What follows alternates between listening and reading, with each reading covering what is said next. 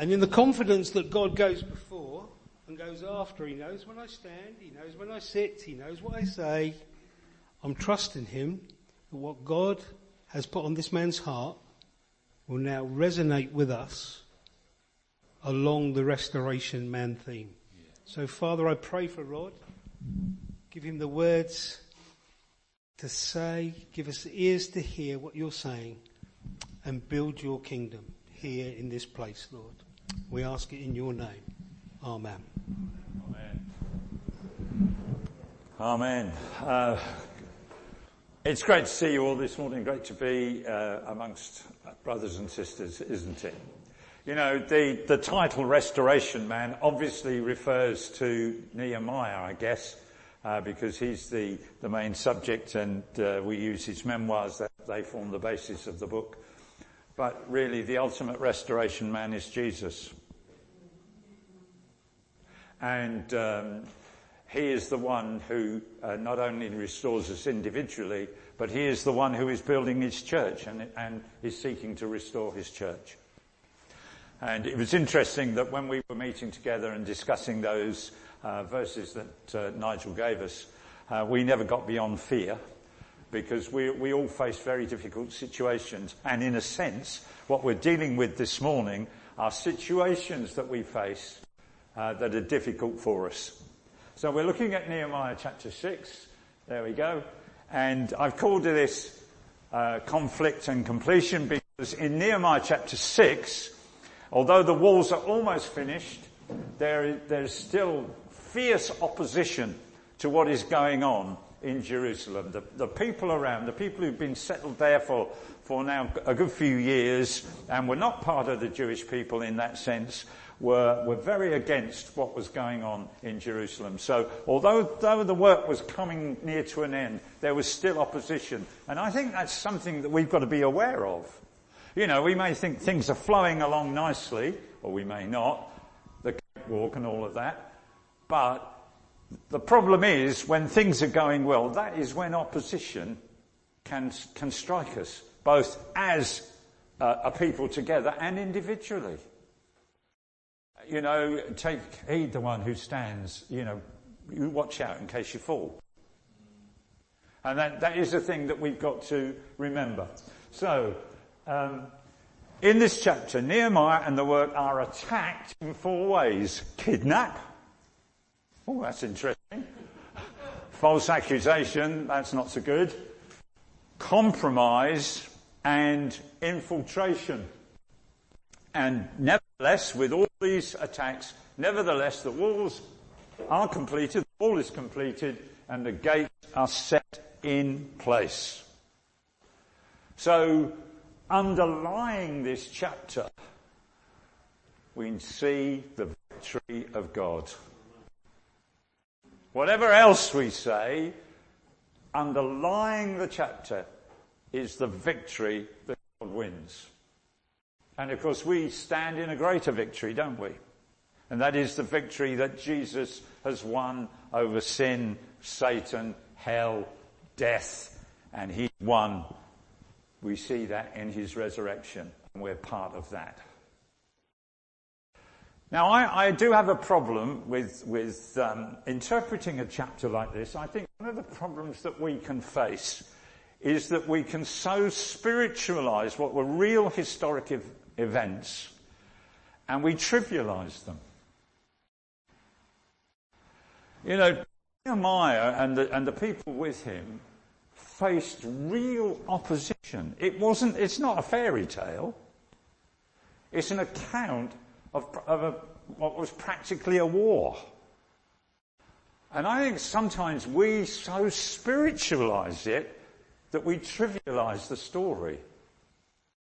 But actually today there are believers in Jesus who are going through exactly the sort of things that Nehemiah had to combat. According to Open Doors watch list, North Korea for 20 years has been the most dangerous place to be a Christian. Christians, if they're discovered, are often whipped off to labour camps and they are lucky to get out alive. It is hideously dangerous to be a Christian in North Korea. And we look at the scriptures and sometimes we think, oh dear, I'm in a bad way. Not compared to them, we're not. And yet incredibly the church grows. That's number one on the list. Number two on the list is Afghanistan. And that was even before the Taliban took over again. Now, fortunately, they have abolished the, the death penalty for becoming a Christian. But if, if you convert to, to, to Jesus as a Muslim, one of the things that can happen to you is you're carted off to a psychiatric hospital because they think you're mentally sick. We don't know the sort of pressures that our brothers and sisters in Christ are under. We have it easy, even when we face opposition. Comparatively. Now, I'm not trivializing what we go through, but let's bear that sort of thing in mind. Okay, the first attack was kidnap. We're in Nehemiah chapter 6. And the first verse is here. When word came to Sanballat, Tobiah, Geshem, the Arab, and the rest of our enemies that I had rebuilt the wall and not a gap was left in it, though up to that point I not set the doors in place, Sanballat and Geshem sent me this message. Come, let us meet together in one of the villages on the plain of Ono. But they were scheming to harm me so I sent messages to them with this reply. I'm carrying on a great project and cannot go down. Why should the work stop while I leave it and go down to you? Four times they sent me the same message and each time I gave them the same answer. What were the enemies trying to do? They were trying to lure Nehemiah into a place that was a day's journey away from Jerusalem. And do you think they were going to talk to him reasonably? No. And so he was saying, I have the time. I can't take, spend a day going down there and then talking to you coming back. That was, that was Nehemiah's ploy. He knew what they were going to do. They were going to kidnap him. And perhaps much worse. He feared that he would never get back to Jerusalem if he went to the enemy in that way. You know, talking about real events, what happens to many Christians in Nigeria? What happens particularly to young women who are Christians in Nigeria? Boko Haram, which is part of, of Islamic State really. They kidnap them. And there were, there were a whole host of, of schoolgirls kidnapped years ago. Most of them have been released except one. Why? Because she refuses to convert to Islam.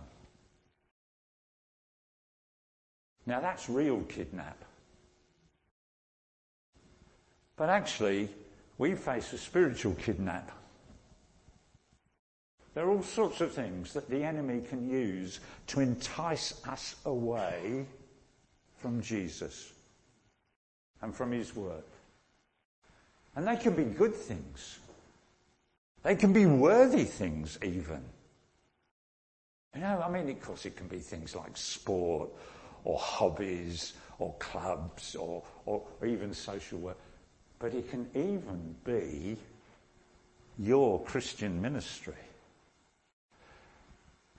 You know, I can tell you this from experience that one of the dangers you can face when you're working full time, pray for James in this, is that your work, your position, your success becomes more important than Jesus, more important than God.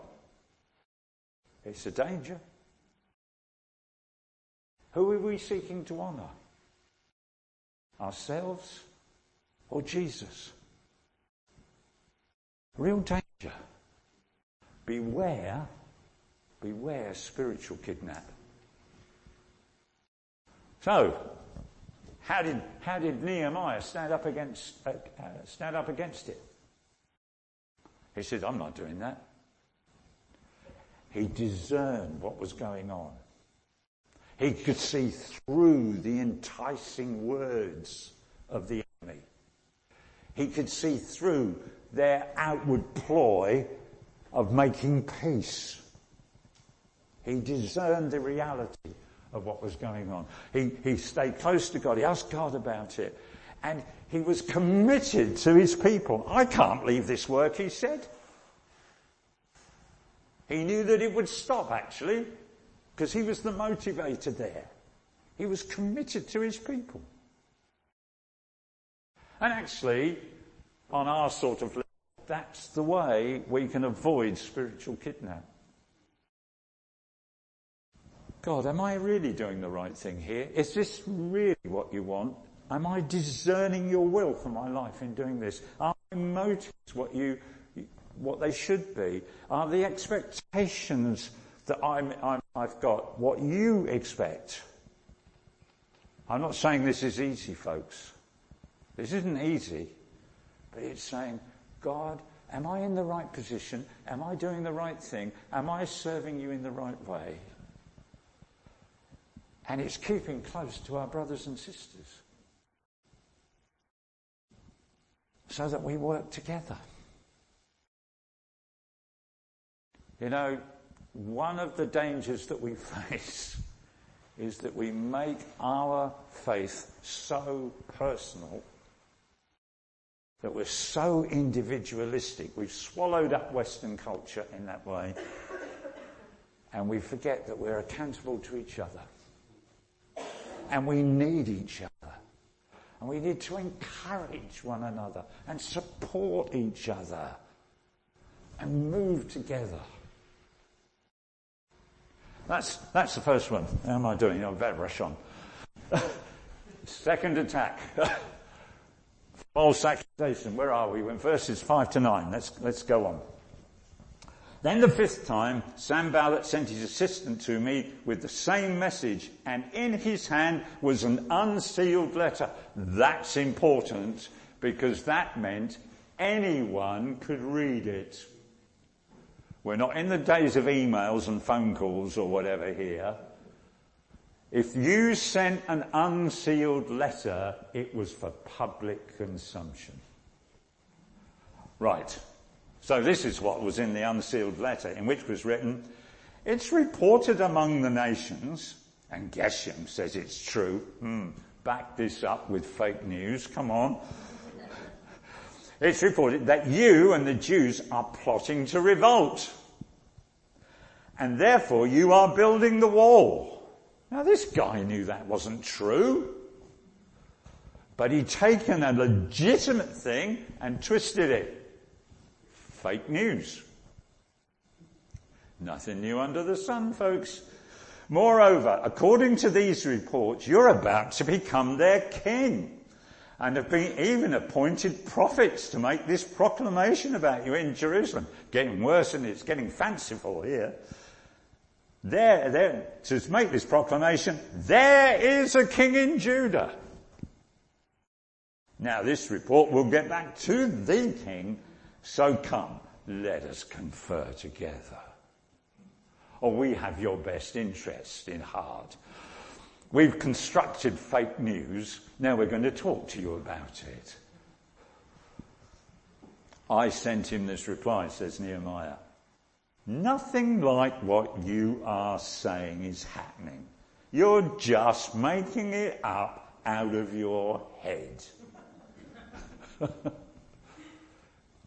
It's like the stuff I read this morning about the virus, which they reckon that vaccinations reduce your immunisation to everything else to zero by January. What a load of cobblers. Never mind. Anyway, they were all trying to frighten us thinking their hands will get too weak for the work and it will not be completed. Oh, dear me, false accusations. That's, that's what Nehemiah was facing. And you know that's what brothers and sisters are facing around the world? There are pastors in Iran, particularly Iran, but other places as well, who are in prison under false charges of working against the state. Why? Because they're Christian. We need to pray for brothers and sisters who are in prison, literally, because of false accusation against them. Now, that can be awful here, of course. There are accusations made about church leaders, about church members, and about the church as a whole. And you know, one of the tragedies is, isn't it, that a lot of those accusations today are true? Isn't it sad when tales of abuse and manipulation of power and all the rest of it come out and it's proved to be true? That's tragic. Uh, that you know, there's there's a whole podcast now, which some people say is good, some people not, about what happened at Mars Hill in the USA with Mark Driscoll, very famous church a few years ago, that's now collapsed because of accusations of power and the abuse of power. But the devil makes false accusations. And we need to be on our guard. I know I've said this in other contexts, but uh, I don't think generally on a Sunday. The worst thing I ever faced was I was, I was uh, clearing up one night after a Sunday evening service. So it was years and years and years ago when we still had Sunday evening services, my goodness. And this 13 year old boy came in who I knew a little bit. And he started to make accusations against me. I have never been so frightened in all my life. And it was in the days when it was said, believe the child, not the adult. Now, fortunately, it worked out fine. The first thing I did was go and tell one of my fellow elders that that had happened. But the next week, his, his much bigger and older brother literally dragged him by the scruff of the neck to me to apologise. So thank you, God, for that. But we need to make sure that we walk the talk so that the enemy cannot throw accusations at us. You know what I mean by walk the talk? What I say is what I do. And I do what I say. Wow. So that's, that's the defense. Meet it head on.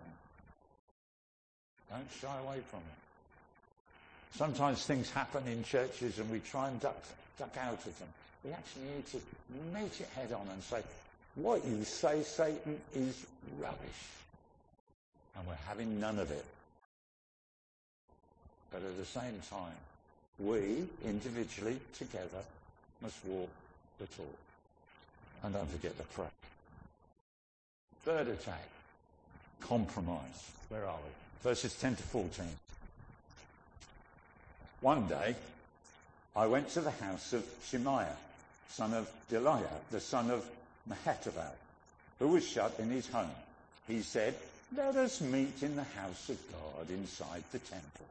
Let us close the temple doors because men are coming to kill you. By night, they're coming to kill you. But I said, should a man like me run away? Or should one like me go into the temple to save his life? He, Nehemiah, was being enticed to go to a place where he should not go. A place reserved for the priests, which Nehemiah was not. And this man said, Oh, you know, people come to a place of safety. Compromise yourself so that you get an easier life. I realized God had not sent him. It's a false prophet. But that he had prophesied against me because Tobiah and Sanballat had hired him. He had hired, he had been hired to intimidate me so that I would commit a sin by doing this. And then they would give me a bad name to discredit me. You see what's going on here? Compromise, get a bad name. And there's a prayer. Remember, Tobiah and Sanballat, oh my God, because of what they've done. Remember also the prophetess Noadiah and the rest of the prophets who have been trying to intimidate me. So Nehemiah was facing false prophets. Do you know Christians in China are forced to compromise? Particularly that those that are in the official church. They have to declare allegiance to the Chinese state. They have to declare their allegiance to the president. They're even beginning to publish Bibles in China which skews stories in favour of China itself. We don't know what we face here compared to believers in other countries. And China is the rising power in the world. It's tough and getting tougher for brothers and sisters in China. That sort of compromise. But what is compromise for us? You know, compromise has changed over the years, hasn't it? You know, when the cinema came out, a lot of Christians said, don't go to the cinema, it's a place of wickedness. Oh yes. My uncle was drummed out of the Salvation Army for going to the cinema because he left his cat there. It was before the Second World War, mind you, years ago. It wouldn't happen now, believe me. I don't think. I don't know. But then when television came along, now I, I don't know about you guys, but actually I had, I was in a household that had television right from the beginning because we lived in Surrey. Oh yes. so, and my auntie Fanny, yes, my auntie Fanny thought that television was not really spiritual and especially on a Sunday. But the trouble was, she came to Sunday tea when I was five, six years old, and I wanted to watch Muffin the Mule.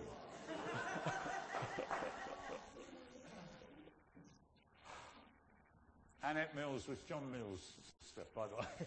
Um, and you know, she actually decided that it was, was in the end, okay to watch Muffin the Mule on a Sunday evening. And it began with, here comes Muffin, Muffin. I don't get it. And compromise has gone on. You know, dancing. Oh no, Christians don't dance. We had, we had a, a, a, young people's reunion when the charismatic thing was in full swing, and one of the guys that I was in youth group with, I, I think he asked me six times, "Do you dance in church?" We did actually, but I avoided the question each time. but compromise today can be a serious thing, can't it? There's great pressure from society you know, the climate change thing, yeah, we need to deal with that responsibility. Responsibility. Racism is awful. Let's deal with that responsibly. But there are other things. So many pressures for us to conform, which we need to deal with with compassion, with grace, with love, but biblical integrity. The pressure to compromise is great. Oh, let's keep the grace of Jesus in all of this. So, what was Nehemiah's defense? I'm not going. I'm going to stay close to the Word of God. What you're enticing me to do is wrong. And I can see it in what God says. It would be easy for me to go, but I'm not doing it. I need help here. You know, in 1 Corinthians The Corinthians say everything is permissible. Doesn't that sound a bit like society now? And notice how Paul responds. He doesn't come down with the sledgehammer, but he says, no, but not everything's beneficial. We, we need to say, folks, there's a better way, and it's with Jesus. And finally, the fourth attack. We nearly done infiltration. Verses 15 to 19. Nearly done. So the wall was completed on the 20th month of Elul in 52 days. Pretty good going. When all our enemies heard about this, all the surrounding nations were afraid and lost their self-confidence because they realized that this work had been done with the help of our God. So Nehemiah and all the rest had built the wall and set up the gates, but who was behind it all? The Lord. God had done it. And they'd done it in record breaking time. 52 days. Also in the days the nobles of Judah were sending many letters to Tobiah and replies from Tobiah kept coming to them. For many in Judah were under oath to him. Oh boy. And, and since he was son-in-law to Shechaniah son of Ara, and his son Jehohanan had married the daughters of Meshullam, son of Berechiah. Moreover, they kept reporting me his good deeds and then telling him what I said. And Tobiah sent letters to intimidate me. So the last thing that Nehemiah discovered that there were people amongst them that were communicating with the enemy. Spies within the church in China. Do you know that the Chinese authority deliberately put people in churches to spy on them and report back? When I was at college, we had three Russians over from uh, Moscow, uh, from Moscow Baptist Church in the days of the Soviet Union, obviously. One of them was KGB. There to keep an eye on the other two. He was a nice guy, actually. I ended up teaching him English, and he gave me a tie clip as a present. I thought, trust me to get the KGB guy. but it was true. He was there to keep the others in check. I think actually, seriously, that may have been the first seeds of a concern for Eastern Europe that was planted in me, quite seriously. So, this is not one, maybe, that is, is quite so relevant to us, except in this way. Let's make sure that we're all pulling in the same direction, that we're on the same page. The defence, as I've already said, let's be committed to the Lord first of all and to each other so that we all move together in the same direction. Not knocking out differences, not knocking out different points of view, not knocking out different perspectives, of course not but essentially moving together. One in Jesus. Superb? Superb. Because Jesus has won the victory. And so the walls are completed. Hallelujah. The gates are in place. The city is secure. The city is open for business. That's what we want in there. A secure people who are nevertheless free to come in and out and serve the Lord in whatever we do. And finally, the Lord is glorified. Who did it? God did it. Amen. Amen. Let's, let's, hang on. Where am I going to? Yeah. Heaven. On Tuesday. No, Heather and I go off to Romania. Uh, no, we're going to the next best place. We're going to Romania. Um, to, to do what?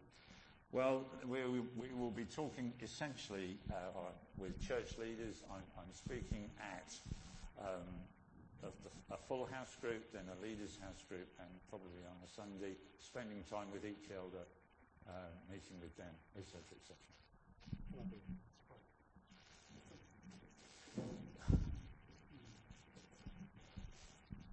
Father, I want to thank you for these two. I want to thank you for their willingness to go and serve abroad.